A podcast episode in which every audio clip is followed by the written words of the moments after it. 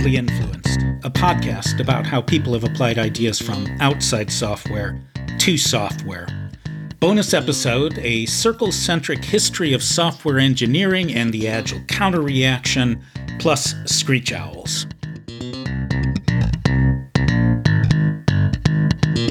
This series is about Michael P. Farrell's 2001 book, Collaborative Circles Friendship Dynamics and Creative Work.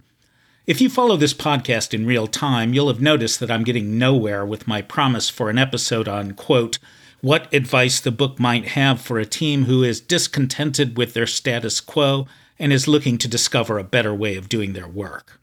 To break, or at least avoid, this writer's block, I'm going to tell the story of one particular kind of collaborative circle, the loosely connected network of teams that created what were then usually called lightweight methodologies in many ways, I suspect that network was similar to the history of first wave feminism in the United States, which also featured a number of groups, geographically distributed, who got together at periodic intervals at conferences. In the case of lightweight methodologies, those were the academic OOPSLA conference for object oriented programming systems, languages, and applications, and the grassroots PLOP conference for pattern languages of programs. In the case of feminists, there was the Seneca Falls Women's Rights Convention and later conferences. The most radical feminist circle tagged themselves the Ultras. In the case of software, I'd call the extreme programming teams in Detroit and London their equivalent. However, more research and someone with at least a little actual training in history would be needed to tease out the similarities between the two movements. For now, what I want to do is focus on some sort of generic pre agile team who felt trapped in an orthodoxy that was clearly past its prime, but was still clinging relentlessly to what the team felt to be an outmoded vision. How did that feeling get sharpened into particular critiques? How did that reaction generate a different shared vision, and what were its key characteristics? What Imre Lakatos, episode 7, would have called its research program. How was the shared vision instantiated in specific techniques? I was not a member of any such team. I was at best a peripheral observer at the time, but I've heard a fair number of war stories from people who were members. I date the status quo period in software as beginning in 1968 at the famous first NATO conference on software engineering. You could argue for an earlier date, such as the circa 1956 Project SAGE air defense system, but the 1968 conference popularized, or solidified, concepts into what starts to seem like a common vision, a field wide status quo. I was only nine in 1968. I was first paid for programming in 1975, but I had no direct contact with the status quo until I started my first post college job in 1981. I bought in pretty much wholeheartedly from then until the mid 90s, so I think I can describe the status quo reasonably well. Proper software development was conceptualized as the creation of a set of logically related documents. The common documents were, first, a requirements document. It is roughly about answering the question why do you, the customer, want this thing. So, a requirements document for a scientific calculator might contain the sentence, It shall have a low effort way to calculate a square root. That requirement is derived from the calculations a typical user will typically do. The specification is about what? A complete specification would let you predict the results of any interaction with the calculator. Well, maybe not interacting by dropping it from a second story window, leave that to the mechanical engineers. But the specification would include things like what should happen if you try to take the square root of a negative number. And it should include a description of the required accuracy of the results. During the creation of the specification, you might expect an argument about whether there should be a special take the square root button, or whether the take the nth root button is low effort enough to satisfy the requirement, even though it requires two more key presses than a dedicated square root button would. The point is that the specification is supposed to satisfy all the requirements as determined by some person or committee with authority. The how is handled by some combination of design documents and code. It was typical to have something called an architectural design. Nowadays, an architectural design for a Macintosh calculator app might be a single page that says, We'll use Swift UI. One for the web might be, We'll use Rails, or We'll use Phoenix. Once you've said that, you know how the app will be structured. You know that you'll be writing things called views and things called controllers, and you'll know how views interact with controllers. Programming is plugging things into the predefined framework. Back in the day, though, there were fewer comprehensive frameworks, so it was common to invent a new one for each project. The specification and architectural design are logically related in that you must be able to implement the specification using the architecture. If the architecture provides no way to route a button press to code that calculates a square root, it's not good enough. In 1981, a lot of systems were still written in assembly language. The jump from the section of the specification describing what the square root button should do over to the particular machine code that does it was often considered too big, so there was a detailed design in between that described the how at an intermediate level of detail. You may have heard of flowcharts or of pseudocode. They were used for detailed designs. After the detailed design was finished, it would be hand translated into assembly code. Nowadays, these sorts of detailed designs are written in languages like C or Java or Elixir, and it's the compiler that translates them into assembly language. But the idea of a detailed design lingered on as whatever document, if any, that's more detailed than the specification, but less detailed than the code. You should be able to trace every sentence in the specification into the detailed design that implements it, and you should be able to justify every line of code by pointing to something in the specification that requires it. Because these relationships are logical, you could write the documents in the reverse order. Start with the code, then write the design afterward, then the specification, then the requirements. You might think that's stupid. If you've got the code, why do you need the rest? For the answer to that, see Parnas and Clements' famous 1986 paper, A Rational Design Process How and Why to Fake It. You see, the code alone is assumed to be too hard to maintain. People changing it will need to understand the why and what that lies behind it, and they'll need a better explanation of how than code alone can supply. In practice, people prefer to write the documents in roughly the order I gave First, do the requirements document and get it approved, then do the specification and get it approved, and so on. It didn't have to be in lockstep. You very well might be working on the architectural design before the specification is approved, reasoning the specification won't change so much as to break the architectural design. And you can start working on a detailed design early if you know its corresponding part of the specification is solid. As always with humans, that dry process got tangled up with pre existing moralism and the creation of new morals for people to follow and believe. We seem especially prone to that in software. I don't know why. Because the description of documents was a little dull, let me spice up the morality part of the common vision by starting with a digression. The alphabet of Ben Sira, written somewhere between the 8th and 10th centuries CE, contains some history that didn't make it into the canonical version of Genesis.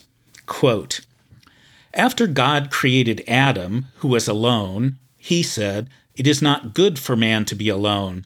He then created a woman for Adam from the earth, as he had created Adam himself, and called her Lilith. Adam and Lilith immediately began to fight. She said, I will not lie below. And he said, I will not lie beneath you, but only on top. For you are fit only to be in the bottom position, while I am to be in the superior one. Lilith then flies off and, in some interpretations, turns into a screech owl. See the show notes if you'd like some merchandise with a drawing of a pissed off screech owl speaking a word bubble that says, I will not lie below. Okay, I mainly just wanted to share the story, but it gives me an excuse to describe a theory of how moralism infected software engineering. It's based on the observation that people seem really fond of binaries like up versus down, left versus right, man versus woman, and presence versus absence. There seems to be a visceral desire for those categories to be distinct. No overlap, no intermediate cases. And people are generally not fond of expanding the number of categories to, say, three. It's usually the case that one binary, quote, dominates the other. Sometimes that's meant literally, as in men dominating women. Sometimes it's a loose synonym for better in some way. You can say presence dominates absence because absence is created by taking something away from the presence. Sometimes it seems to me which side is dominant depends. I think part of the appeal of the specification is that it's all about the outside, not contaminated by the ickiness of the inner details, in much the same way that we want all the squishy bits of our bodies to stay inside, out of sight. In other cases, inside is dominant. It's better to be inside your cozy home than outside in the storm. It's better to be an insider than an outsider in a social group. Even in cases where you could describe a binary opposition in neutral terms, dominance has a way of creeping in. A classic example is that the English word sinister is derived from the Latin word for left. One possible etymology is that the left hand is the weaker, clumsier hand for most people. So, thanks to our infinite capacity to overgeneralize when it helps us pick sides, a single case where rightness is arguably preferable to leftness becomes a connotation used all over the place. I'm going to go out on a limb and say Adam's outrage at Lilith was that kind of generalization. Up is the dominant half of the up versus down binary. You fall down if you're hurt, you lie down if you're sick. Christian heaven is up there. Most relevantly to sex, think of wrestling. The one on top is definitely dominant. Therefore, the woman being on top in sexual intercourse would imply she's dominant, period, violating the rule that man dominates woman and husband dominates wife, and for that matter, that first created dominates created later. This rejection of the female superior, huh, interesting word, superior, this rejection of the female superior position wasn't just a quirk of one Jewish author of the Middle Ages. It was common wisdom for both the ancient Jews and the ancient Romans. I forget which culture thought woman on top caused diarrhea in the man. You see, once he got on the wrong side of the up down dichotomy, he'll naturally get on the wrong side of health versus sickness. All this is terribly silly, of course, but we're a silly species. So, back to our documents. Both specification and code are documents. A non silly species wouldn't see a reason to place them in a hierarchy, but the specification is better than the code. As I noted before, the specification describes the outside, avoids the inside. It's abstract, which is better than concrete or detailed. That's because we were all in those days terribly envious of the queen of the sciences, mathematics, which is all about abstraction. It's natural to think of the specification as dominant because the code has to satisfy it, even though you could reverse that and say the specification must subserviently explain the code or justify the code. What is better than how, partly because the how necessarily contains extra details, but also because eternal is better than bound by time. In the show notes, I linked to a talk the influential computer scientist Edsger Dijkstra gave in 1985, where he's spitting mad about people anthropomorphizing programs because that means we identify with them, and since we, quote, see ourselves as existing in time, that identification leads us to try to reason about programs by thinking about execution paths instead of, quote, by manipulating one's program text as a formal object in its own right, in which time has disappeared from the picture. As an aside, I think it's quite a stretch to think that anthropomorphizing programs is the actual reason we think they exist in time. The fact that they start, run, oops, that's anthropomorphic. I mean, execute, mm, kind of also anthropomorphic, derived from things like executing a will. They programs do some things and sometimes halt. You'd think that would be enough to bring time into the picture, but it's also human nature to link badnesses. If you don't like anthropomorphism and don't like reasoning about programs by mentally executing them, it's all too human to make a shaky inference that one badness caused the other. It all hangs together, man. Dijkstra was, I think, a Platonist. His we see ourselves as existing in time, my emphasis, is a tell. It implies that we don't exist in time. It's a mistake to see ourselves as existing in time. We exist in something like that higher world that Plato called the world of forms 2,500 years ago. The world of forms includes the ideal form of everything. In his wonderful podcast, The History of Philosophy Without Any Gaps, Peter Adamson uses the example of giraffes. The vast number of giraffes in the world are all derived from the single ideal form of giraffe, in much the way that programs are supposed to be derived from specifications. To Plato, the form of the giraffe is more real than the actual giraffes in our world.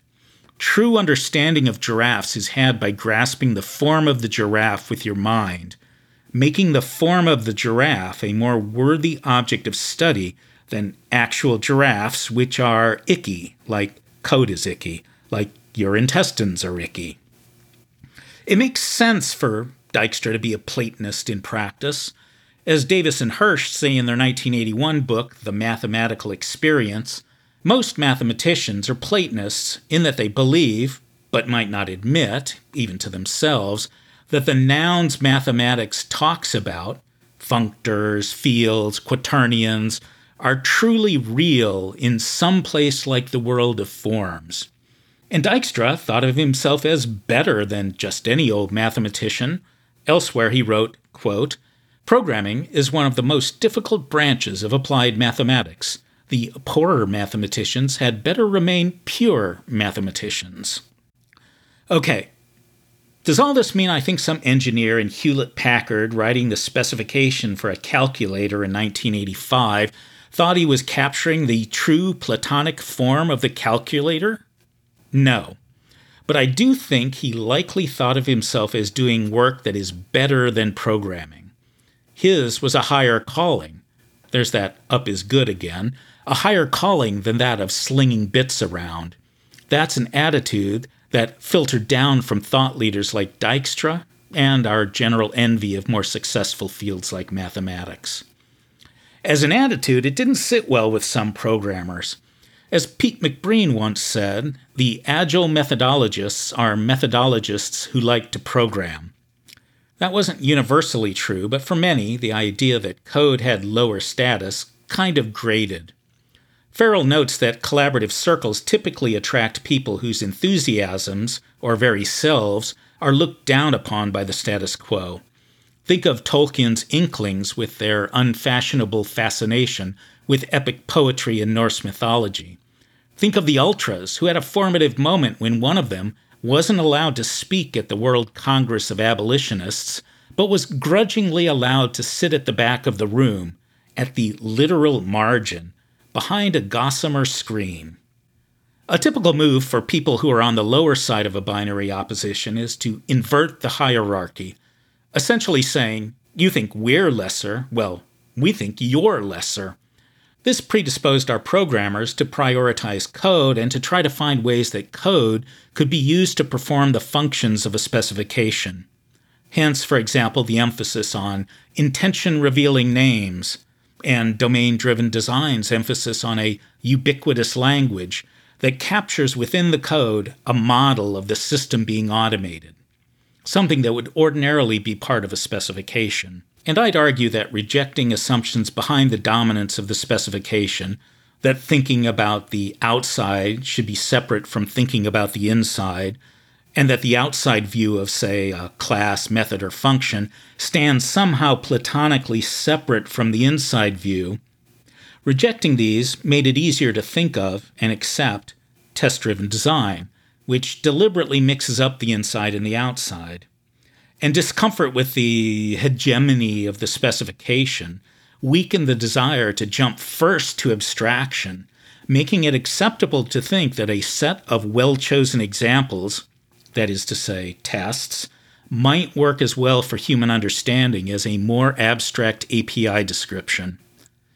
I'm not saying, mind, that opposition to aspects of the specification or other documents drove the creation of techniques like TDD, only that the rebellious attitude toward the value judgments associated with the status quo made their creation easier, reduced mental friction. Now I want to look at a major consequence of the logical document approach, a particular attitude toward change. Suppose the project is nearly done and you discover a single requirement is wrong. You have to correct the requirement and in such a way that you don't inadvertently break other requirements, like having an old requirement and the corrected one be contradictory. Then you have to correct the parts of the specification that can be traced as downstream from the corrected requirement. Then there might be design documents that had to be updated, and that single upstream mistake might mean changes in many scattered chunks of code. That could all be very expensive. In contrast, a mistake that's just in the code is much cheaper. If it's a mistake in the implementation of something the specification calls for, you fix it and move on. No need to change an upstream document. Similarly, a mistake that's corrected in the requirements document before any downstream document is created will be cheap to fix. Put all this together, and you get the notion that you should try really hard to get an upstream document right before making something that depends on it. That will be the most bang for your error prevention buck. In practice, reducing errors in two documents, the requirements and specification, split off from reducing errors downstream. We ended up with two different constellations of techniques. I speculate that this was a hangover from the early roots of software engineering in military contracting efforts like the SAGE Air Defense Network. Military procurement was done by having the military write requirements documents and possibly also a specification, then asking contracting companies to bid on it. After the contract was signed, problems in the upstream documents were very much the military's problem the contractor could justifiably say the military should pay extra to cover the cost of the change. In contrast, errors in the design or code are solely the contractor's problem. Rework cuts into their profit. Now, this doesn't exactly make sense when everything, requirements through code, is part of the same organization with one balance sheet that includes everyone's salaries, but such boundaries are awfully sticky. For example, why is dentistry a completely separate profession from medicine, while dermatology is inside medicine? They both have implications for overall health. Tooth decay and gum disease can contribute to or cause premature birth, pneumonia, and endocarditis. So, why are dentists different? And why do so many countries' health plans provide less support for tooth health? Well, to quote Jerry Weinberg, things are the way they are because they got that way. So, working on requirements and specifications was its own separate subfield. And like medicine is higher status than dentistry, that subfield was higher status than programming. The central tenet of the upstream subfield was you have to try hard, you have to have good techniques, and you have to be rigorous, if not formal in the sense of being mathematical. Few people actually thought you could ever achieve the ideal of never revisiting a document once it had been reviewed and approved, but many thought you could get closer to the ideal and that failing to try was something of a moral failing. To take another peek into binary oppositions, we have correct versus incorrect, proactive versus reactive, and prevention versus cure. My hunch is that the desire to be on the better side of those dichotomies helped head off questions like is this really working? Are we spending more to prevent errors than it would cost to just fix them? The result was a shared vision that change, in the context of a software project, is a bad thing. Full stop. Nothing but the consequence of error. That doesn't mean errors and their changes can't be an object of study, but when there's a change to a requirements document after it's been approved, what you want to learn from it is how to prevent the need for that type of change in the future, how to be more correct up front. The proto agile people had two problems with this whole system of thought. First, as programmers migrated into commercial software, be it software for sale, like Excel, or for internal use, like financial trading software, the idea that major changes would be avoided by thinking really hard began to seem increasingly absurd. Change as error just didn't match real experience. The world is always changing, and you can't make the world stop while you perfect your requirements document. This led to the attitude that the status quo had gone way too far in the direction of minimizing change. Rather than thinking change is bad, what would happen if we thought change is inevitable? Second, the proto agilists agreed change is expensive sometimes, but sometimes it's not. Methodologists, with their cost of change curves, were dealing with averages. And as the great statistician John Tukey put it in his classic and idiosyncratic exploratory data analysis, if you want to understand a process, you can't just look at the central tendency. You have to look at the outliers and ask what makes them special. Programmers encountered code that was, surprisingly, not hard to change code that seemed practically poised to accommodate new requirements. What made that code special? Could we learn to make such code more common? This led to the attitude that change isn't bad, it isn't just inevitable, it's a positive good. The reasoning goes like this What you have to learn from a change is how to make that kind of change more easily next time. The more unexpected changes the team has to cope with, the faster it and the software can be tuned to the typical changes the software owners request. That is the explicit goal of the techniques described in Kent Beck's 1999 Extreme Programming Explained Embrace Change. The fastest way to deal with, say, unexpected requirements is to make all requirements, other than the ones you're working on right now, unexpected.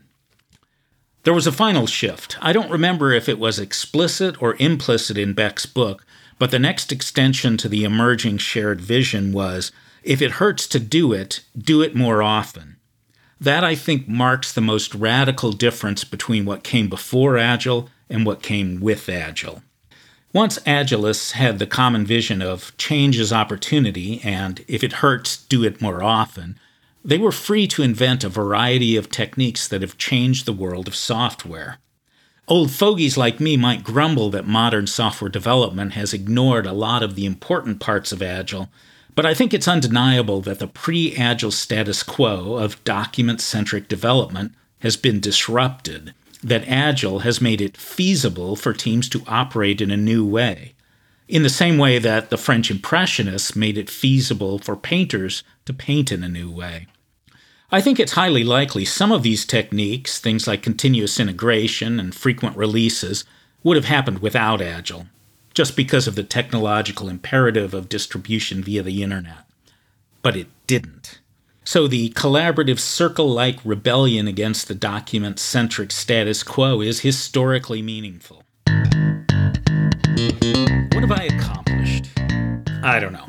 What I hope to have accomplished is to give you an example of what it's like to be a member of a collaborative circle and to give you a feel for the dynamics of rejecting the status quo. If I can make it work, I'll next do a history of the context driven school of software testing. I got involved in it earlier on in its development than I did with Agile. A history will be touchier because the history of that collaborative circle is more contested, that's to say, it disintegrated in a way Farrell says is typical of collaborative circles who go public and make a big splash. Speaking of contested, as I hope I've emphasized to the point of tedium, this episode is one person's abstraction of what he saw and has heard and has read. If you'd like to add to or contradict this history, I'd be interested in hearing from you. I have, I think, started to establish a tradition of interviewing people who say, gently, Well, actually, Brian, you're wrong about dot dot dot. But whether that's you or not, thank you for listening.